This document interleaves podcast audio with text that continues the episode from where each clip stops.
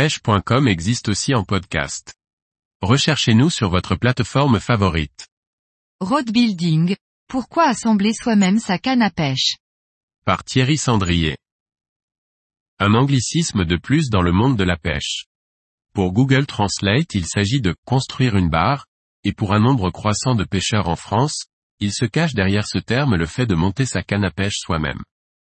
Si ce phénomène existe déjà depuis quelques décennies aux USA, il était encore quelque chose de quasiment inconnu en France il y a encore dix ans et réservé à quelques rares initiés.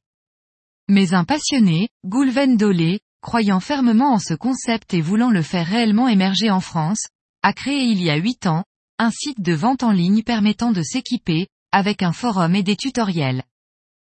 Aujourd'hui, le road building n'est plus quelque chose de confidentiel et si beaucoup s'y intéressent ou ont déjà franchi le pas, peu de pêcheurs ignorent encore ce que c'est. Cependant, il convient de lever quelques idées reçues. Non on ne fabrique pas sa canne à pêche. Non il ne faut pas être un as du bricolage. Et non ce n'est pas compliqué.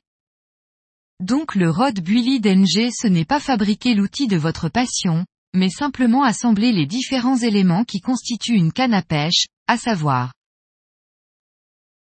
une tige de carbone, des anneaux, une poignée. Être rod builder aujourd'hui, c'est être capable de couper avec un cutter, poncer avec du papier de verre, coller, enrouler du fil et passer un coup de vernis, demandez à vos enfants et votre femme si c'est bien compliqué comme activité manuelle. Même si vous ne savez pas monter un meuble suédois en kit, vous serez capable de monter une canne à pêche tant l'activité est simple. Ok. Mais pourquoi ne pas prendre une canne du marché d'une part, pour avoir un produit qui correspond parfaitement à vos attentes et vos envies sur les plans esthétiques et techniques? Et aussi pour prolonger le plaisir de la pêche à la maison. Pratiquer le rod building, c'est transporter la pêche, des rives jusqu'à votre salon. Se lancer, demande une petite trousse à outils peu onéreuse que l'on peut même partager avec des amis. Nous vous détaillerons dans de prochains articles, la liste de ce trousseau ainsi que les différents éléments constituant une canne.